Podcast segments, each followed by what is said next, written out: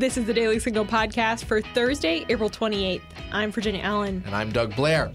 Parents were horrified during the pandemic as they heard how activist teachers were indoctrinating their kids in the classroom.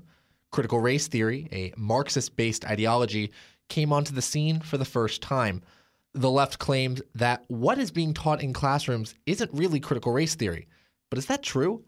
Heritage Foundation education expert Jonathan Butcher is author of the new book, Splintered Critical Race Theory and the Progressive War on Truth. He joins the show today to reveal the truth about critical race theory in America's schools and prescribe some solutions to get it out. But before we get to Doug's conversation with Jonathan Butcher, let's hit our top news stories of the day.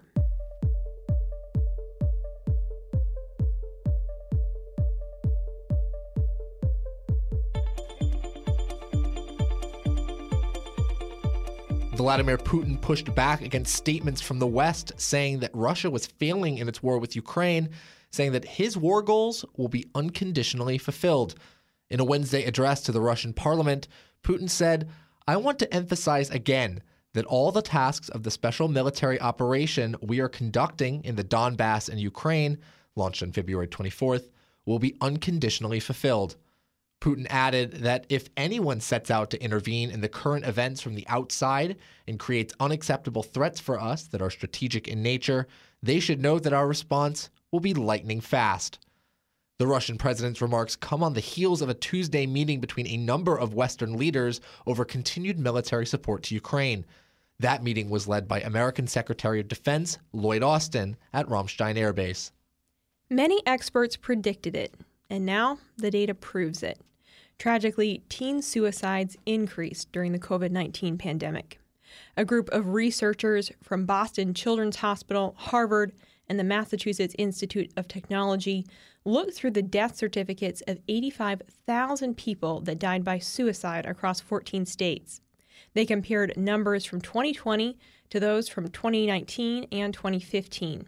Youth suicides rose in the first year of the pandemic across 14 states including Georgia, California, and Indiana. Psychology professor Regina Miranda at the University of New York's Hunter College says it's hard to know if the increase in suicides can be directly correlated to the pandemic, since suicide rates have been steadily increasing over the years.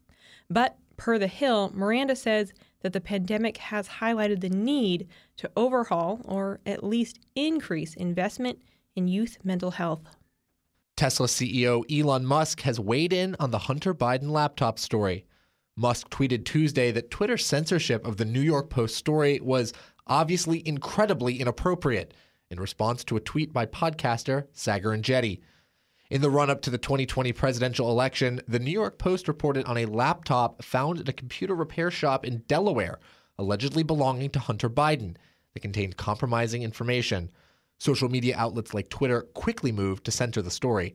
Enjeti tweeted Vijaya Gadde, the top censorship advocate at Twitter, who famously gaslit the world on Joe Rogan's podcast and censored the Hunter Biden laptop story, is very upset about the Elon Musk takeover.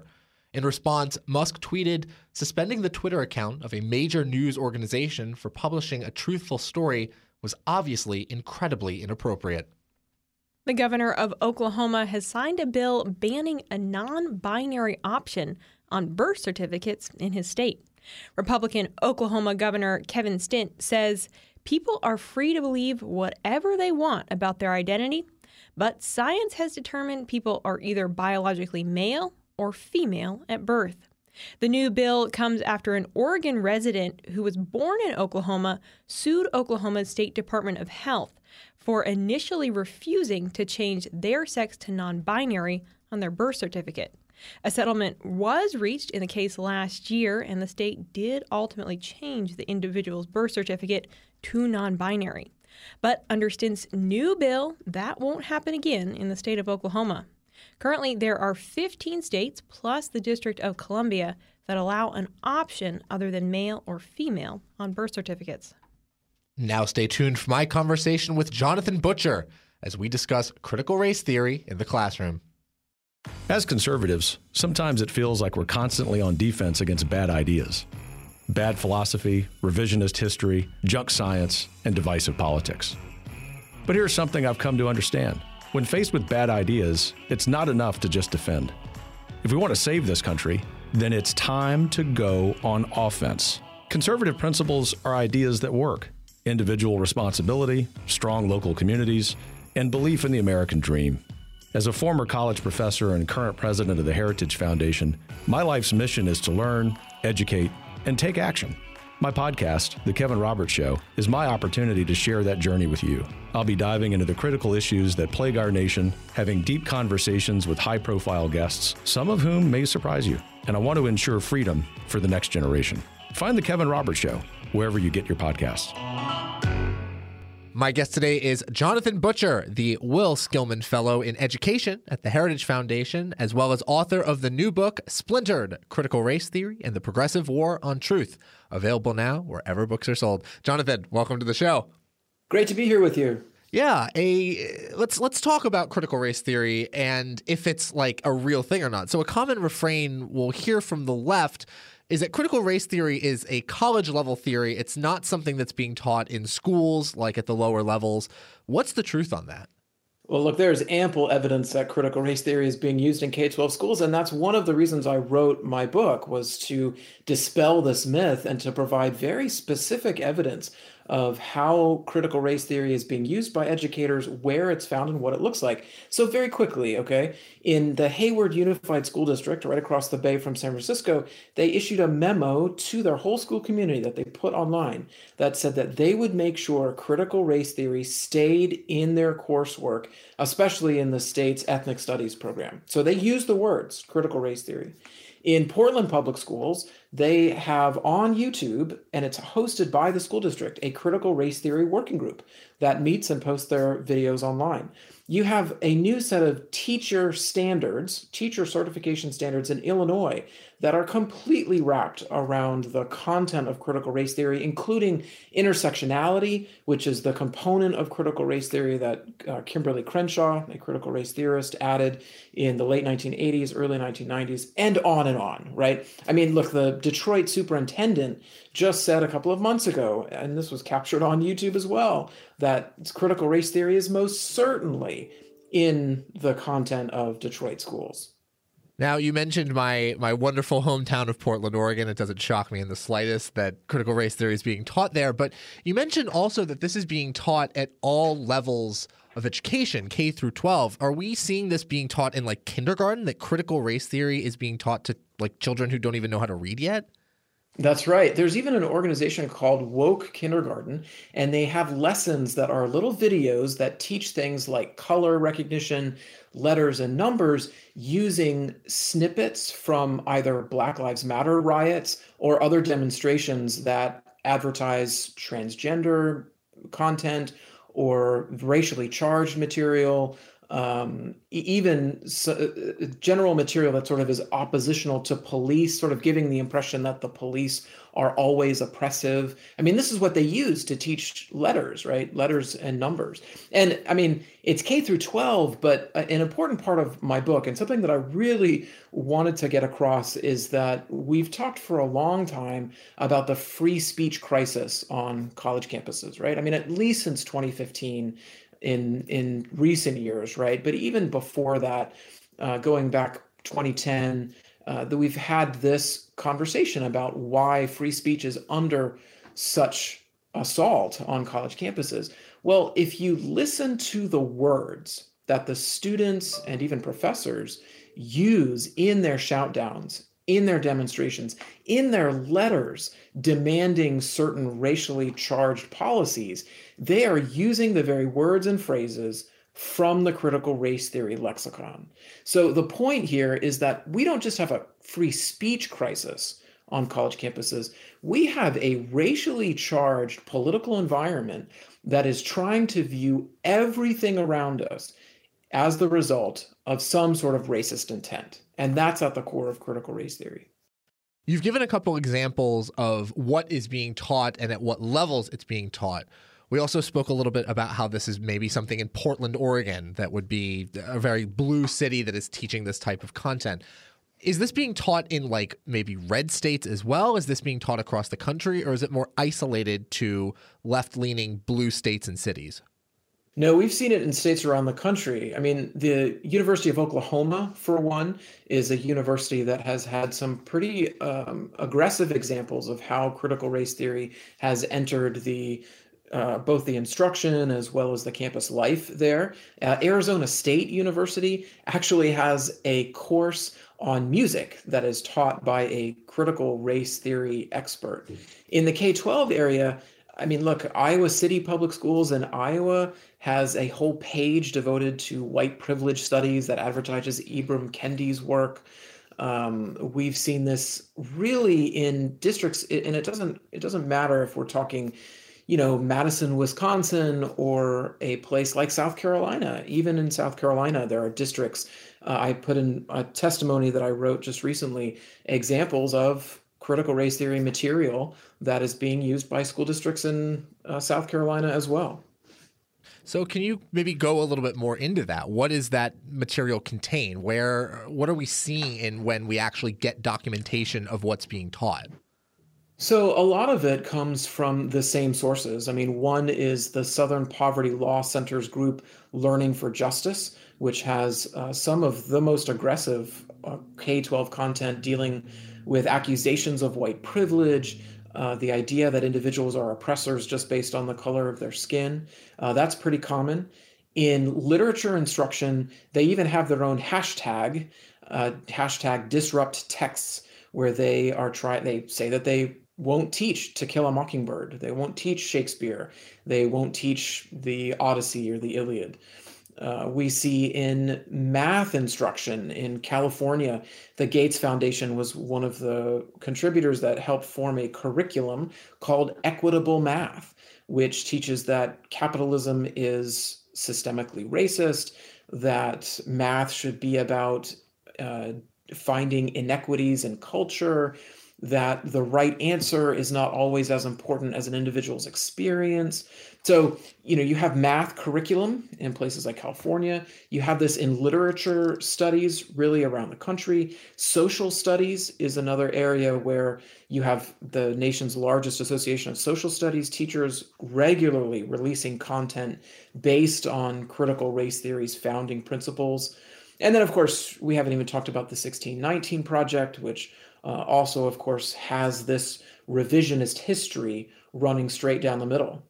I do want to get into the 1619 project a little later, but first of all, I, as I'm hearing you talk about this, it seems like it's very difficult for people to say it's not there. But I also ask, how did it get so entrenched? It feels like it's all across the country. How did it first get established in schools? Well, critical race theory is based on critical legal theory, which came in the 1960s, really 1970s, which itself was built on something even older called critical theory. Critical theory is from Germany in the 1920s, and it's this revitalization of Marxism that combined itself with a uh, Freudian concept around whether or not there is objective truth, which is kind of a long way of saying you've got a group of Marxists in Germany who wanted to add Marxism to culture, right? Not just make it a conversation about the conflict between economic classes. They wanted it to affect the way that we live and the arts and other parts of society, right? So when the critical theorists came to America in 1937 and they settled at Columbia University, they began to affect professors and students in all sorts of areas of study. Law was the first, right? And so you have critical legal theorists saying things like the goal is to dismantle American law, either piece by piece or all at once. That's a paraphrase of a quote by uh, a critical legal theorist named Duncan Kennedy.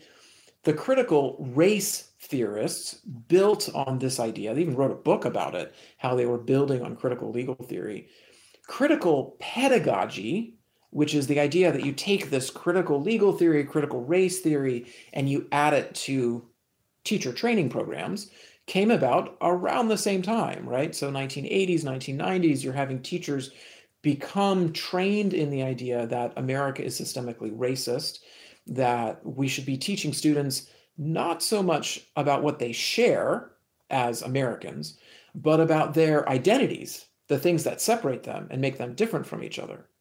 And that's where, as you move into the 2000s and you start to see policies from first Barack Obama's administration, uh, give you one example, dealing with school discipline, that was very much based around the idea that there should be quotas on the race of students who are receive certain discipline in school.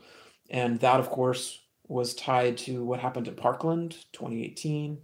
So you can see that there was sort of it's sort of a flow, right? There's sort of an a a stream of thought that built on each other. And eventually, as it washed over the academy, it was not long before it would wash over K 12 schools as well, right? Because that's so frequently where both teachers are coming out of teacher training programs, but also the content for teacher training programs. It's written by academics, right? It's, it's written in higher ed. And so it became applied in policy. And then, you know, we started to see it more and more frequently in K 12 instruction. Absolutely. Now, I've had conversations with leftist friends of mine who have said things like critical race theory or teaching about this kind of stuff in schools is necessary to teach about the reality of race in America, and that in fact, not teaching it is racist in and of itself. So, what are your thoughts on that? Well, I mean, I think that a, the Orwellian way of describing anti racism as some sort of um, redeeming concept, right? The truth about anti racist, that term that Ibram Kendi, the spokesperson of critical race theory today, is that so if you're not anti racist, you're a racist. Well, what does it mean to be an anti racist? Well, anti racism believes that capitalism and racism are conjoined twins. It believes that we should have racial discrimination today in hiring practices, in other parts of life where you sort of tip the scales to make up for racism in America's past. So it's not getting rid of racism, it's actually putting racism back into American life.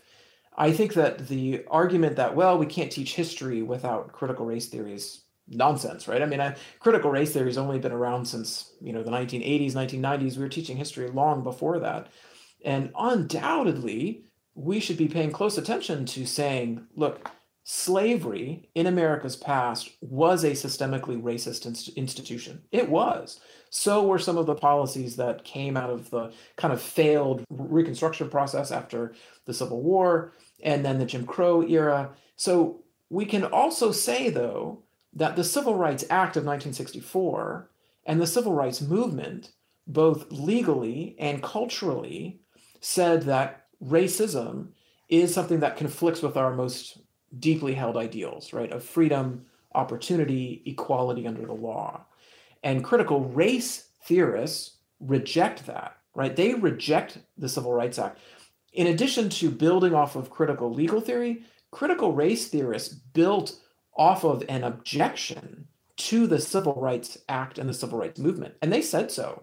I mean, Derek Bell, Richard Delgado, they wrote essays saying that they called it um, interest convergence, that the only reason civil rights progressed in the United States was to preserve white power, right? They had a very cynical take on the civil rights movement in the United States. In your book, you talk a little bit about the 1619 Project, which is a thing from the New York Times. It's a collection of essays and materials that establishes 1619, which is the year the, the first slaves arrived in America. That's the true founding date of the country and not 1776 when, you know, all of that, the revolution happened.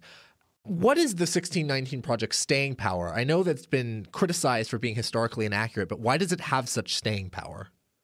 Well, I think it's one clinging to the mainstream media that has you know such a hold on the American public. I mean, we're talking about the New York Times, which is still you know pretty widely read and and um, high profile publication. Uh, I also think they have a movie deal. I think with Lionsgate, uh, they quickly moved to take the essays and turn them into a book. I mean, they you know they were campaigning to win the Pulitzer Prize, which by the way they did for op-eds and editorials and not for history, which I, th- I think says something in itself. Um, so I, you know, I think it latched on to what are some high-profile outlets, right, in American culture. I also think that if you don't look closely, if you only read the headlines or if you only read the abstracts of these essays, you might be convinced that well, they're just sort of reminding America of the things that happened in our past that Black Americans were subject to. But once you scratch the surface a little deeper, you start to realize that they're not just trying to remind us of something, they're actually trying to change the way that we talk about the past, right? They're not trying to uh, say America was founded on some principles that were betrayed by certain systems, certain inequitable systems. They actually say that America was faulty from the start, right? Our founding ideals were false when they were written right? The there's a essay about capitalism that's been roundly criticized for saying that the plantations in the South were um, at the early days of capitalism, which means that capitalism is based on a the slave trade, right? Based on slavery, which is nonsense, right? I mean, the the type of bookkeeping and practices that they used for accounting, you know, slavery aside, those were things that came from, you know, Italy generations before and different business practices that have been used for a long, long time. So, uh, you know, this this idea that somehow America is at root uh, corrupt or at root is systemically racist is that's the message, right? And that's not only historically inaccurate, but it also robs us of the American dream right? Because we shouldn't, we can't pursue America's betterment or we can't pursue uh, making this country live up to its potential. Instead, we have to take it apart, right? Just like that uh, uh, quote from Duncan Kennedy, the critical legal theorist I used a few moments ago, that they're not looking to repair something, they're looking to take something apart. Mm-hmm. Now, that is an important reality to face. Like America hasn't been perfect throughout its history. Of course, slavery is an awful, awful part of our history, and it should be taught. But there's always a question of how it should be taught. If critical race theory and the 1619 Project aren't the way to teach it, how should we be teaching these types of historical blemishes? Well, I think with as much accuracy and fact as we can. I mean, I think, you know, at the same time that we say that, you know, slavery was something that was beginning to weigh down the southern colonies as you moved into the 19th century, we also need to remind students that you know Benjamin Franklin and the Quakers were the first political abolitionist movement in the world, right? Even though the United States was not the first nation to abolish slavery, we did, according to Sean Wilentz and some other key historians who have written about this, the first nation that had a political movement to abolish slavery. And I also think that that is kind of the self correcting mechanism that is a part of our representative system, right? When you have a policy that contradicts our founding ideals, it simply can't exist without a serious disruption, which is what the Civil War became, right? It's a shame that it took that long. It's a shame that it took a war to abolish this terrible institution. But nevertheless, to have a nation formed by people who wanted to govern themselves, which is of course unique in, in and of itself, be able to take a institution to take a policy that conflicted with the very ideas on which they based the country and correct it, I think speaks very highly of the potential for America to live out its creed, right? And this was something I talk about this in my book that was written about in the 1940s by a um, it's actually someone from Europe named Gunnar Myrdal who wrote a book called The American Dilemma, and he talks about how slavery is ultimately a moral issue. It's something that bothers Americans in their idle moments, you know, prior to the civil rights movement, right? It was something that people had to wrestle with culturally because it didn't comport, right? It didn't fit with what we felt like the rule of law and equality under the law were built on. Do you have any recommendations for materials that parents who are concerned about this type of content, like the 1619 Project or critical race theory in schools, that they can use to teach their children that doesn't contain that sort of America is a poisoned fruit kind of deal that they might be able to use for their kids? Yeah, there's actually more and more of that being produced today. I mean, on the Heritage Foundation's website, we have our Curriculum Resource Initiative, which has a whole list of different products and websites that homeschool families as well as private schools and, and public school educators can go to to use. Uh, one of the things on that list is the curriculum created by the 1776 Unites Project, uh, who have highlighted the different experiences of Americans who are Black and who became successful, showed examples of personal responsibility and agency, while also recognizing that they were living during a discriminatory time period, right? You can because you can teach this this topic by saying both at the same time, right? That they there was a period in which uh, Americans who were black were living under the terrible obstacles of racial discrimination, but found ways to become successful anyway. I mean, there were uh, Americans who were black who did become successful, especially uh, in the North, as they created their own businesses and hired employees. Uh, even in places like Ohio, they were buying their own freedom. Um, so these these lessons are out there, um, and and I think it is important for us to talk about both the blemishes as well as the potential for uh, the future for uh, for our American system. And as we wrap up here, I want to sort of flip that question on its head for parents who see in the school system that that's happening. What are some of the solutions to either get this kind of content out of schools or to mitigate it so that it's not nearly as dangerous as it seems to be right now? Well, I think the most important thing is that we point out the discriminatory applications that come from critical race theory, right? What does critical race theory lead to? Well, we're seeing these mandatory affinity groups where students are separated according to skin color for different school activities. There was a, a, headline in recent months about out in Denver, there was a public school that made their playground only available to black families for a period of time. I mean, these these kinds of policies are in fact racially discriminatory, right? They they violate the Civil Rights Act. And when you press schools about these activities and behaviors, we start to see that they'll fold. Uh, one example recently that I use quite frequently is up in uh, Wellesley, Massachusetts. The Parents Defending Education, which is a group that I mentioned in my book, and also a, a great partner uh, with us in this movement uh, at the Heritage Foundation, they filed a lawsuit against the school district because they had these mandatory affinity groups. And the district eventually settled. And if I had to guess, I would say it's because they knew that when held up against American law, it wouldn't stand. Uh, I think the same thing goes when you see school activities or assignments that ask a student to affirm that they are either privileged or an oppressor because of their ethnicity.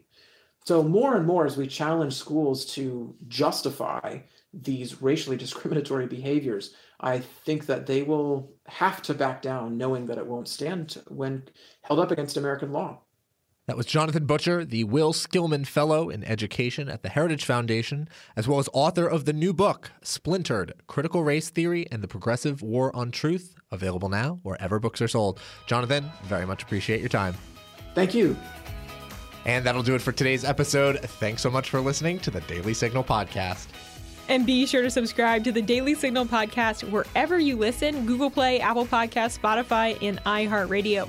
And also, please take a moment to leave us a five star rating and review on Apple Podcasts and encourage others to subscribe. Thanks so much for listening, and we'll be back with you all tomorrow. The Daily Signal podcast is brought to you by more than half a million members of the Heritage Foundation. The executive producers are Rob Bluey and Kate Trinko. Producers are Virginia Allen and Doug Blair. Sound designed by Lauren Evans, Mark Guiney, and John Popp. For more information, please visit dailysignal.com.